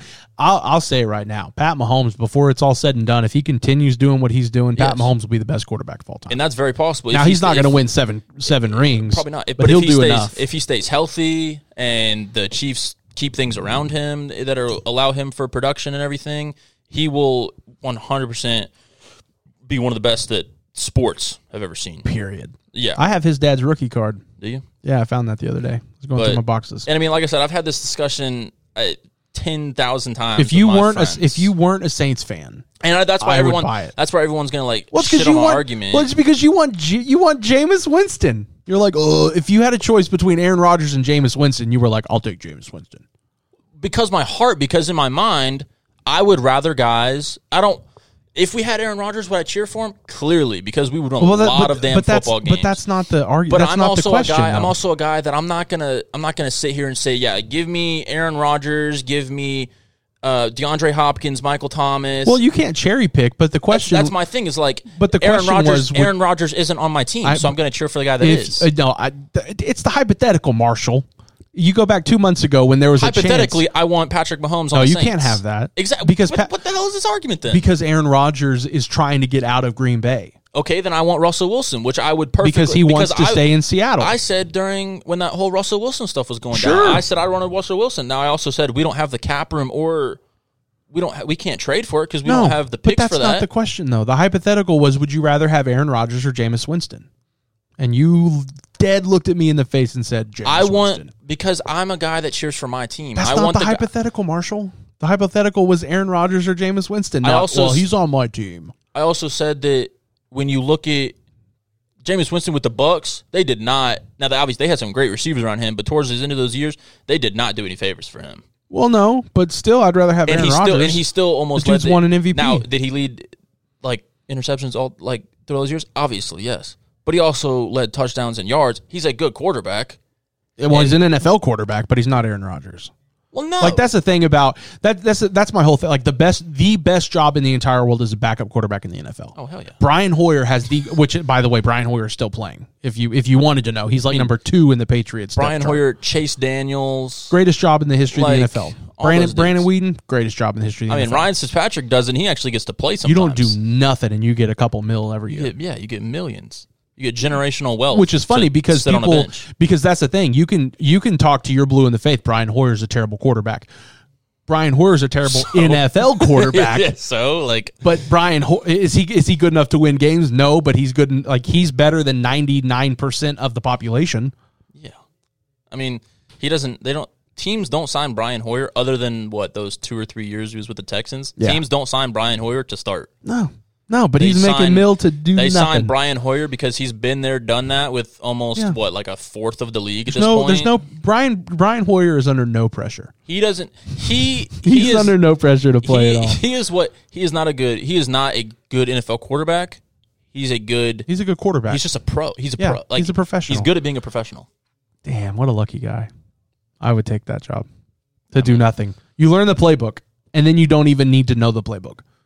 You need to know You know the playbook for training camp, you know how to take knees. so you can do preseason games. and you know how to hand the ball off in blowouts. Lucky. What a job.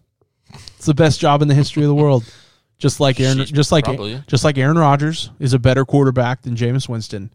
And just like Tom Brady is the I'm GOAT. not saying he's not a better quarterback. I'm He's the saying right now GOAT Marshall, who Tom Brady. And I don't even like Tom Brady. he's the goat of Super Bowls. He's the yes. GOAT of all time. He's the greatest of all time of all time. He's the no. Yeah. No. At being an individual quarterback and throwing the football and producing, Tom Brady. you, how is it Tom Brady? Tom Brady. How? Tom Brady. No. Literally look at the numbers. Tom Brady. Okay. It's a championship, man. He is a championship man. Yeah, he is. He Great. knows how to win. Yeah, I'm he not- does. I'm- like he is the greatest at that. Yeah, he's the greatest of all time. But he's also When you look at the been list on some of the best teams. When you look at the list of football players in the history of the NFL, Tom Brady. No. He's like, no, he is number two. And I will say that confidently. Tom, behind Drew Brees. Yes. In quarterbacks. When you when you when you find that list, I'll accept my I'm wrong. I'm giving you the list. No, no, no, no, no. I mean official. NFL.com. When you when you find me the It's opinions. when you find me the official definitive list that that Drew Brees is better. Oh, so so your opinions, right? yeah. So my opinion's wrong then. Yeah. Tom Brady's. Oh, well, yours is not Well, wrong, clearly. but it's opinions. My opinions. But it's That's opinions, What, literally Marshall. everyone is going to say that your everyone's opinion is wrong. Yeah. Your opinion's wrong. I'm tell I'm giving my case of why I think this. yeah, and it's wrong. No. To me it is correct. And that's what opinions are for. Wrong. No. Wrong. no, I'm- it's my opinion which makes it correct to me. but wrong. See, what I was saying earlier is like I will accept only Tom Brady. two other names, maybe a third if when it comes in a decade. But Tom Brady, Tom Brady. Peyton Manning, I believe has a has a stake at being one of the best quarterbacks of all time. He was super solid. Exactly. I mean, I He think was it- super And he's solid. another guy. He made it to the top, right? Went out on a high note. I mean, it, Tom Peyton Manning is without a doubt one of the best quarterbacks of all time. 100%. And then Pat Mahomes will be there. I think Pat Holmes is there. Well, at the current time, yes. But I mean, if you're looking at like, Well, I mean, if he stopped playing today, obviously, but well, yeah, I think Pat Mahomes is there. like I would like that's one of those things. Like Pat Mahomes is not a Hall of Famer yet. No. but Pat Mahomes that boy is on his in way. a in a decade that will, dude, that boy could play ten years. will most likely He could retire after ten years and would make it. yeah. Like he'd be like he'd he played ten years. Uh, he Barry, I mean, obviously, he if, Barry if Sanders he, if he stayed, first ballot. if he stayed on the same like talent level, I, I like think if he, would. if he dropped off and he started playing like he was like Daniel Jones or whatever, like yikes. I talk about another person that's got a hell of a job. I, th- I, I'm You're a actually- starting quarterback right now, but not for long, actually- and then and then you'll still I'm make actually, good money. I'm actually cheering for him. I, I cheer for all the young quarterbacks to do good, just because I like good football. I don't like to see teams going 0 and 16, now 0 and 17, I guess, because they added a game. That's so stupid. I like good football. Them, them, them quarterbacks ain't playing all them games. Do what? They ain't playing all them games. I mean, there's gonna be a, there's They gonna be, don't. They don't play sixteen games. there's gonna be a few games, or there's gonna be a few teams that don't need to play all their starters. Instead of sitting one game, you're gonna see some teams sitting two or three because tell ya. they can afford to now. Well, I tell you, I'm tired. I don't even know what time. we're I know we're like way over. One sixteen. That's not. That's actually not that bad. I It's not that bad. thought we were gonna be like one thirty. No, I do have to call Robert though. I missed two phone calls. I missed a call from my mom. That's way more important than missing a call from Well, Robert. I texted her right after, and I was like, Yeah, I did too, and he said call later. I said okay. my mom didn't even reply. So- Robert likes me more. It might have been the home phone. I have no clue. Just you, just, you just texted your home phone number. well, I texted her cell. I don't know which one she called me from. Her phone's normally dead. So Oh goodness! All right, that's gonna do it. Uh, we're gonna get out of here uh, again tomorrow. Cowgirl softball taking on uh, James Madison six uh, six o'clock Eastern uh, Central Time. Excuse me, six o'clock Central Ooh, okay. Time. E Just last question. I just got to reply ESPN. when on the University of Oklahoma lost to JMU tweet Yeah, yeah, yeah. equal to a one seed losing to a sixteen seed in basketball question mark. What would, what would you equate this to in sports? I don't know if you can. Like so that when when um Would you equate this to UMBC beating when they beat Vir- was it Virginia, Virginia. or Villanova? Virginia? Um, that was impressive. That was a hell of a thing. That had never been done before. Um, Then again, this is the World Series. so that might that may be the man. I don't know because I mean, we were talking about an 18 bracket, not a I- 64. Like they battled their way here. yeah that UMBC beating Virginia might go down as the greatest upset of all time Probably. because James Madison made it to the World. That's what I'm saying. Like they they, they, won a regional, they won a super regional. Now, Like, now I'll s- I will say that it is certainly, uh, it's certainly one of the greatest upsets of all time. a- absolutely. For sure, one of the greatest upsets of all time. Um, uh, uh, I will say I don't really know what to equate it to, but we fudged, why? fudged up. We didn't answer our questions. Oh, We asked for questions. We didn't answer for questions. Okay, well, let's just zip through the, like, like in, Um, So, like, but two I- minutes here. So yeah, no. Oh, uh, that's a hell of a loss, man. But but James Madison made it to the World Series, um, so it's probably the greatest upset. It, it- that may be one of the greatest upsets in in softball history. Yeah, but I, I'll, I'll I, I would think that uh, maybe Leicester, Leicester City, winning the Okay, that's a good English one. Premier League because it Yeah. was like five thousand to not five thousand to one to win that. yeah, they came from like the lower leagues. That's pretty damn like good. A three-year ascent, won the Premier League. that's a good pretty. one. That's pretty Yeah. Uh-huh. damn. bi- That's pretty damn good. Uh, and then UMBC beating Virginia is All probably. right, the- so just, we're gonna- we're gonna fly through some of these questions real quick. All right, uh, what newcomer will make a large impact who hasn't really been talked about? and So I'm we're talking guessing football. about football. Yeah, um, ones that we haven't talked about. Sheesh. Uh, well, there hasn't. For me, the biggest newcomer, and we've talked about all of all of the newcomers that are going to make a, a big impact, whether you know relate to a freshman or just relating to playing in general.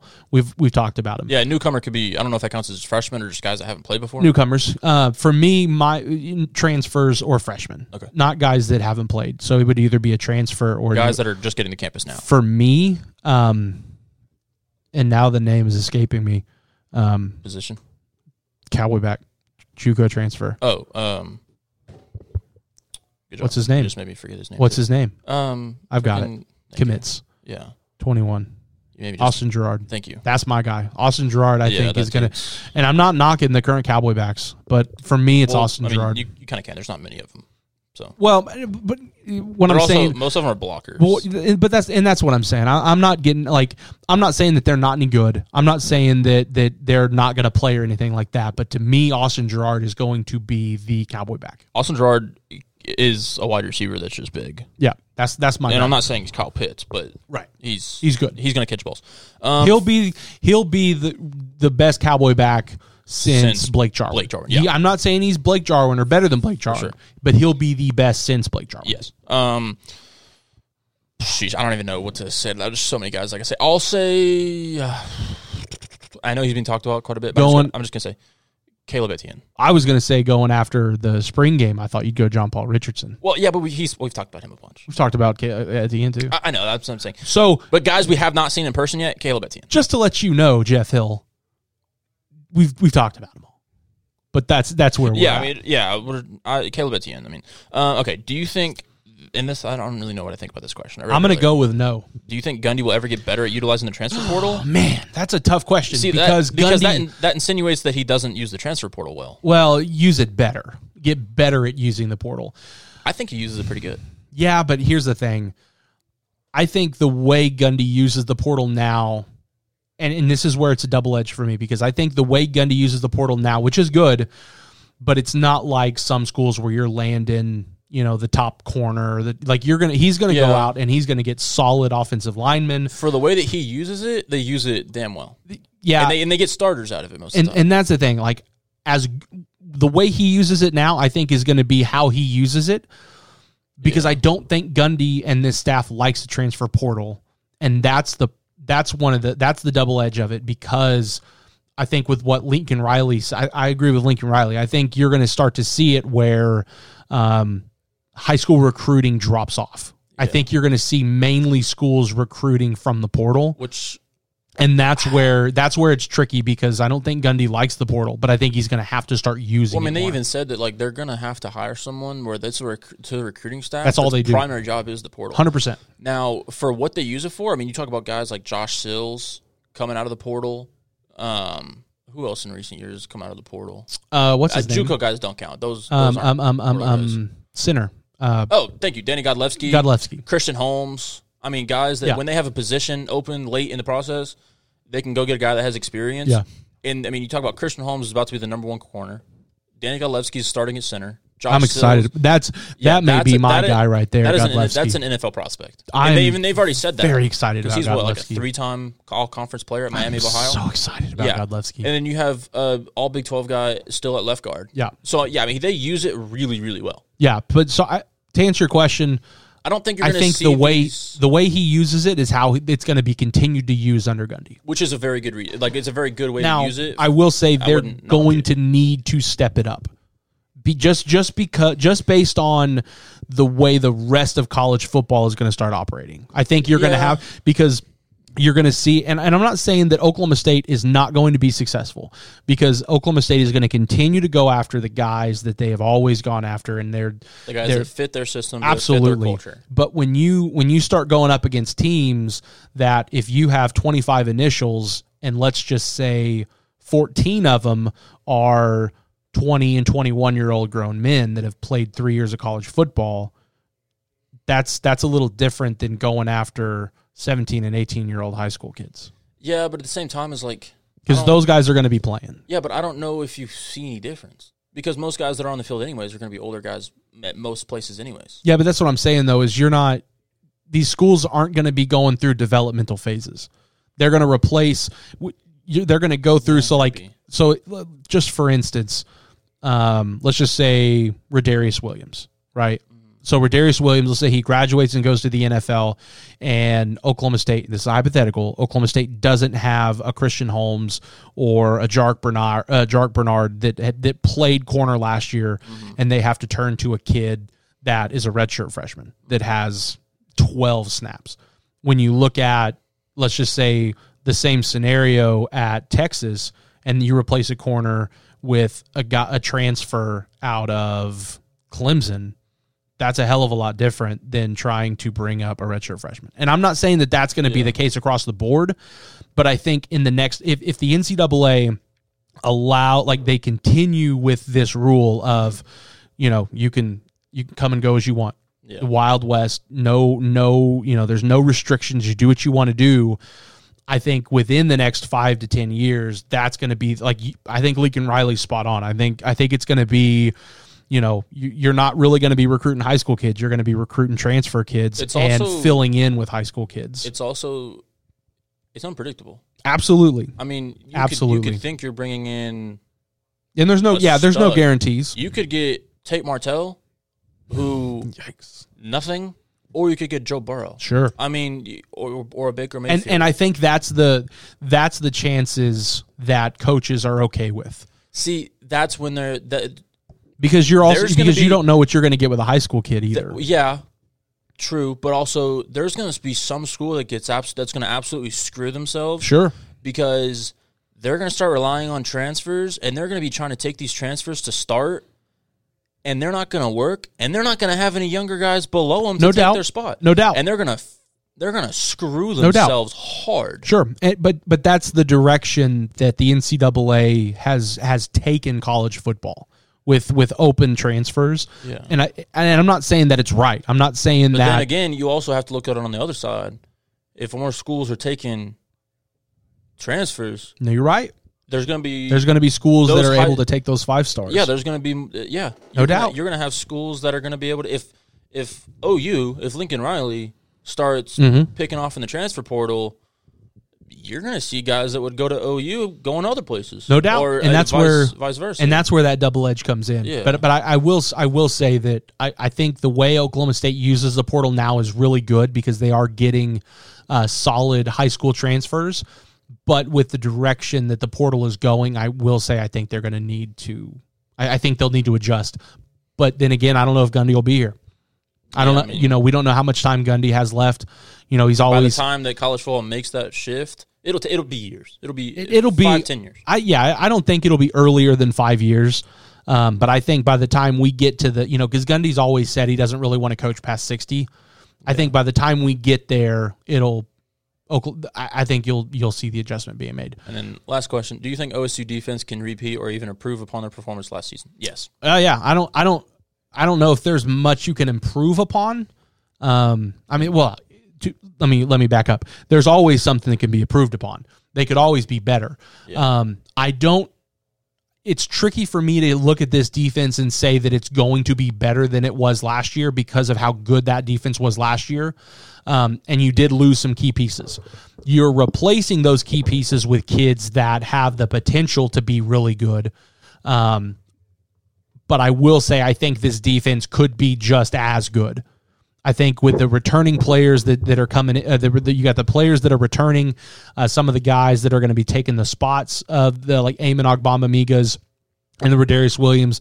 I think that there's there's certainly a potential to repeat uh, last year's season with and and it'll all depend on whether or not they can improve because Amon's a big hole to fill. Mm-hmm. However, you are returning Devin Harper, you're returning Malcolm Rodriguez, um, you're And losing. I, I really like Devin Harper taking a Yeah, spot. you- you're you're losing Cam Murray off the line, and that's a big hole. But you're returning all your defensive ends. You're returning all your young defensive tackles. Uh, Trace Ford's going to be healthy again. Brock Martin should be healthy. Brendan Evers should be healthy. Um, Thomas Harper on the back end should be really good. Uh, Trey Sterling, um, Colby Harvell Peel, Jark Bernard Converse. Uh, I, I mean, the the list is, and you got your young guys, your Jabbar Muhammad's. Yeah, I mean, Um, you you know I- th- these got Corey Black. I think is going to be pretty salty. Um, so I, I I I won't be b- as bold enough to say that they'll they'll be better, but I certainly think with the talent that that returns and that's filling in, they have a chance to be just as good. yeah. I mean, I think they, I think they'll have a very good season, and hopefully the offense can match that.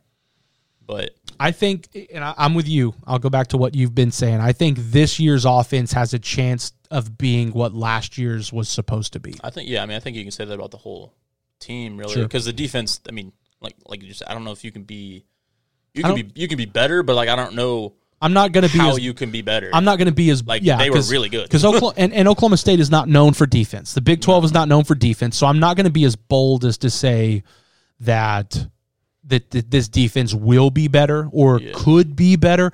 Ob- obviously, it could be better. I think the that they will- offense could be better. At the but- very minimum, as they will good. be. I think the very minimum they will be as good. yeah, th- I think they can. With I a- think with they a will good- be as good. because I mean you're talking about a defense that was number one. well, they didn't lose much. They were exactly, but Yeah. Mm-hmm. they were they were number one in the country in like third down defense. They were up there in scoring defense. They Well, if you look at it, other than OU um, and Texas, that was a shoot. Texas was a shootout on both sides. But if you Yeah. look at the losses, I mean, like the TCU loss, they had five turnovers. and you held them to under thirty points. like mean- you hold any Big Twelve team, you hold any team in the country to under thirty points. That's pretty damn impressive. Yeah, I mean especially I mean it's It was under thirty, right? yeah it was like it was twenty two to twenty. That's what I thought. Yeah, Yeah. I So, was I mean- going crazy there. Yeah, I mean this this team is going to be really good. Um, the de- and uh, it'll probably be the defense leading the way again, but but that's not a bad thing because a lot of your offensive guys are Well, I'll tell you right now, I would younger. I love offense. I grew up like my my formidable years were, you know, dominant Oklahoma State offenses. Yeah. You know, the Zach Robinsons, the, Ma- the the Mason Rudolphs, the you know, the the Josh Fields, the air it out, you know, we're we're racking up breaking records left and right. Do you know what the difference is between a thirty point win and a one point win? Nothing. You win. I mean, obviously you you would if you win by an inch or a mile. You would like to see thirty. You would like to see thirty point wins, but I'll take a win. A win see, is a win. and that's my thing. Like I, I grew up, I Whether you get run it. away with it or have to grind it out. I, I, I grew up during the, the, the Big Twelve doesn't play defense. You know, we're, also think we're it's scoring healthy. seventy points a game. I think it's healthy that to have to grind out a couple wins before you get into that clutch postseason. I would area. I would gladly take a, a defensive performance from Oklahoma State and a 35-14 win. Yeah. I, I would I, I absolutely adore this defensive era that Jim Knowles has brought upon Oklahoma State. And I can't wait to see what this defense can do. I mean, I'm hoping for some. I'm fine. I'd be fine with some some 42 21s, Hmm. some 42 14s, Sign me up, baby. 35 7s. But I also think that at some point you're going to see a 28 23, Oh, you will. Like, and, which it, and is which is a good thing because and it'll be a it's Texas. a good thing to know how to win in in multiple ways Mm-hmm. because it'll if be a you- Texas if or you uh, think you're Iowa gonna- State. If you think you're going to rely on just holding someone to Ain't seven or happening. 14 Ain't points, happening. now they did it for a long time, but then obviously you get into an overtime game or, or a close game like that where you start on the twenty or twenty five, you're gonna have to score. Like You can hold you can hold Kansas seven Yeah, points, but absolutely. the the rest of the Big Twelve, now, Probably are they not. are they gonna hold some teams to seven or fourteen? Absolutely. I think so. Yeah, a couple Missouri, times. Missouri State. Oh, I, mean, I think you'll see. I sheesh, I wouldn't be surprised to see them do it to a Kansas State or even. I wouldn't. Well, be I surprised. think Kansas State's going to be a little bit better than they were last year. But I'm saying I wouldn't be surprised. I think this defense is of that caliber where there's going to be a team that you think is going to score 21, 28 points. That It could be prob- Tulsa. That scores 14. It could be Tulsa. like something like that. I think you're going to see the defense just come out and have a three four turnover day. The other team doesn't even get like a first down in a quarter or Hmm. you got to something quit like that. talking like that, dude. it's Something only like- June. Something like that. It's June third. But I think you're also going to see one where the offense is going to need to step it up. well, you're going to see you're you're going to have a game like OU uh, 20, 2018 with Taylor Cornelius, Yeah. where you're you're looking at upper forties for both teams, and you're coming down to the final minute of the game. I mean, sometimes it's just like that. And and, and, if I'm being honest, the defense as long as as- as long as you're not giving up, like I and I'm a, it's it's a little talking out of both sides of my mouth because as long as the defense, like if you give up 45 points in your defense, but you're not giving up 70 yard plays, yeah. I think I'm okay with that because you're Yeah. every now and then you're going to need an offense to like you're going to have a game like that. Sometimes you play elite offense. And, 100%. there, and there's nothing wrong with that. If you if you allow 35, 40 points, but you're playing OU, Well, and as if you're long the as you're keeping up with them, if you're the national fine. Oh, media, then Spencer Rattler's going to do it, and he's going to win the Heisman Trophy, even though you've seen him play one year and he was okay. He was good, but so that's a whole other argument. You don't want to get me started. But on. damn, oh, there's no argument there, man. I'm not gonna. well, not even I wouldn't even say argument. That's a whole other. Yeah, I'm not gonna. I won't argue with you. Like he's good, but He's, yeah, he's damn good, but he's let's not, pump the brakes just a bit. He's not Baker or Kyler. Let's let him. Yet. let's let's I will let say him. yet, I let's think. let him play this season, Yeah. and we'll see where it, It- goes. Season is the optimal word here, not the first two games against a non non I conference. need to see. I need to see some.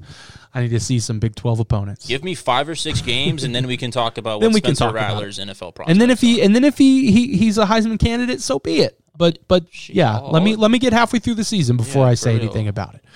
All right, Uh, that's going to do it. Hey, meet the cast of the new Tiger King show. Cool. Kate McKinnon, John Cameron Mitchell, and Dennis Quaid. I'm so over the Tiger King, man. I was over it last last last May. Um, that's going to do it for the for the Pokes Report podcast. Uh, it's been a doozy. It's been, this is one of our more. 134 Yeah, that's and I'll chop some off so we're looking at like 130 130 134 27 seconds and counting Yeah. wild that's going to do it for Pokes Report podcast uh, appreciate everyone listening uh, appreciate all the uh, the requests all the questions um, we'll uh, again Cowgirl softball Friday night May 4th June 4th June 4th And let us know what you think about some of our arguments we had. 6 on this, p.m. uh, it's not Drew Brees it's discussion. It's not even arguments. Just Tom let, it- let us Brady. know whether it's the football one or the Aaron Rodgers uh, star athlete. I'll tell you doing right. stuff. I'll tell you right now. He's not a newcomer, but you know how I'm super excited about watching this year. Tom Hutton. Yeah, I think that cat's gonna do. I think. I think he's. I think we're gonna have the breakout season. Tom Hutton. that'll be. And no one ever talks about kicking. That'll be one of the more underrated things that like Boy, Alex Hale's gonna be healthy again. Exactly. Yeah, yeah, yeah. Tom Hutton. I, yeah, special teams, baby. yeah. Brendan Presley back there returning kicks. Exactly. Damn son, Yeah, it's not, yeah, yeah. I'm So- just ready for. especially- I'm just ready to watch this team. Me too. I'm not going to predict they're going to win a Big 12. I'm not going to predict anything. But I think this team's going to be explosive. I think this team's going to be fun. I cannot wait. I'm just praying for health. Stay- Sign me up. Stay Hell Train, baby. That's going to do it for the Pokesport podcast. We'll talk to you next week here on pokesport.com.